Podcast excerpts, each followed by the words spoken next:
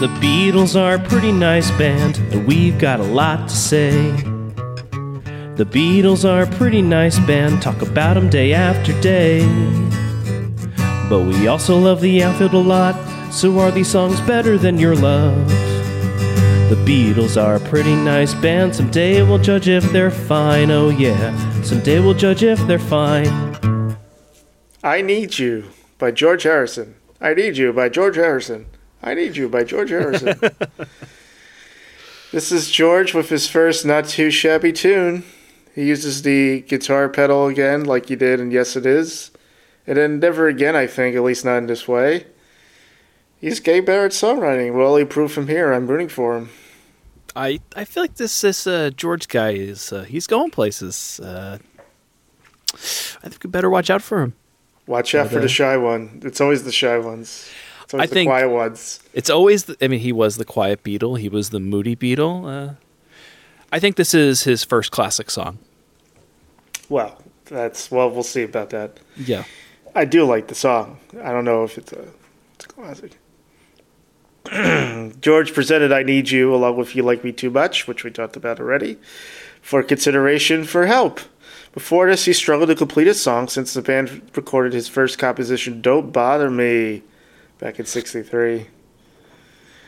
Um, George's creativity, according to biographer Gary Tillery, was most likely inspired by his habitual marijuana use. A legacy of the Beatles' first meeting with Bob Dylan, there's Dylan again, in August 1964. Anytime anyone tries marijuana, they are automatically in their Dylan fr- Dylan period. That's true. I'm amazed it makes anybody more motivated to do anything, but that's the Beatles for you. They're special. Harrison wrote I Need You about his girlfriend Pattie Boyd, whom he met while the were, Beatles were filming A Hard Day's Night. Their relationship provided George with a sense of calm amid the frenzy of Beatlemania. For Pattie, however, the jealousy of the band's fans was confronting. The song's lyrics address a time when she left George. Shortly before recording the songs, George practiced I Need You and You Like Me Too Much with John at the latter's house in Weybridge. They worked together into the early hours of the day of Ringo's wedding to Maureen Cox, which took place on February 11, 1965. Okay. Uh, you, get, you gotta do it at some point. Well, it's like John. uh, Sorry, it, it's like Paul writing that song underneath the boat on vacation. That's right. You know, getting away from his mates and his lady friend to record a song about how one day they won't be together. That's that's a classic, of course. Yes. The lineup was unusual, documented by George Martin in his detailed session notes. George played a Sp- George Harrison played a Spanish guitar. Paul was on the usual Hofner bass, but Ringo created percussive rhythm on the back of a Gibson Jumbo acoustic guitar.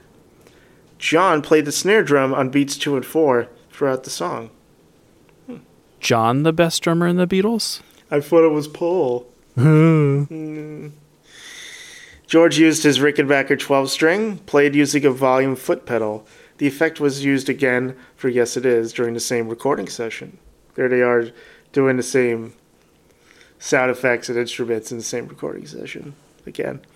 But this is George saying this. I could never coordinate the volume foot pedal. So some of those, what we do is I played the part, and John would kneel down in front of me and turn my guitar's volume control. Nice. That's those those studio tricks. Yes. the magic. The magic. Other than "I Need You," all the songs in, "Help" were Lennon McCartney compositions. So, the, as the end credits stated this on screen, a voiceover from George repeatedly said, "I Need You" by George Harrison, increasing in volume each time. In Willy Russell's 1974 play based on the Beatles' history, John Paul, George Ringo, and Bert, I Need You was sung by Brian Epstein's character in response to the group's decision to retire from touring in 1966. Bert is definitely not the fifth member of the Beatles. No, it's it's George George Martin. Everyone knows that. Tom Petty and the Heartbreakers performed "I Need You" in tribute to George at the concert for George in November 2002. It was played more like the Byrds than anything. it's a great cover. It is. It's it's even it's it's a sadder song with them doing it too. I don't know if it's just because of the occasion, but hmm. I got more of a melancholy vibe from Tom Petty, oddly enough. Hmm. Steve Perry, formerly of Journey, of course, he covered I Need You on his 2018 album Traces. Perry said that the Beatles had recorded a bossa nova like version but had not done justice to the song, which deserved to be a quote bigger sort of R&B pocket thing. He recalled he sought approval from Olivia Harrison, George's widow, before releasing his interpretation and was relieved when she told him George would have loved this version. To me, it sounds like Open Arms by Journey. A noted Journey fan. I have also covered the song a few times, but you will not find that on Wikipedia. Ah, come on. come on, Wikipedia, get with it. Love counts one. I need you, I need you, love. Need you, need you, need you. Josie Scale. Ah, you know. I like it. I don't love it. Josie for me. That's fair. I think I would say this is song on Help. Wow. I know. That is so that is saying a lot. That is saying a lot. So with that, I am going to give this a yeah. I think this is an underrated uh, George classic. Wish got more attention, and uh, there you go. Wow. Okay. Uh, do you want to elaborate on that? Like, why do you like it so much, or you don't? You can't explain it. Um, let's see. I, I guess I can't explain it. I don't know. I just I've just always loved this song. It, when I was when I was digging into Help a little bit more, um, when I like actually like really into this album after like not listening to it for you know probably since I saw the movie, and this was several years ago. For some reason, I just kept going back to the song. There's just something about it. Um, I, I don't know if it's maybe like the plaintive way of his singing or, or what, but something about it just always always drew me in, and it, it's such a simple. It's just a simple song with, I don't know, in a way, I guess simple simple wants and desires that. I don't know. I don't know. I just I've always loved I've always loved George uh, George songs, and uh, as I said earlier, I think this is his first great one, and it's a, it's hard to write simple, and uh, I think he does it very, very, very well here. Okay. I still think That's fine. I'm not trying to say this to convince No, no, you. no, otherwise, I know, I know, I know. I asked you. in, I think it's, you know, I've been talking to someone who's been listening to this podcast, and I, I've asked, like, have you really disagreed with our ratings at all? And he's like, actually, I have a lot because none of these songs are as good as Your Love by because I'm not a fan of the early Beatles. Um.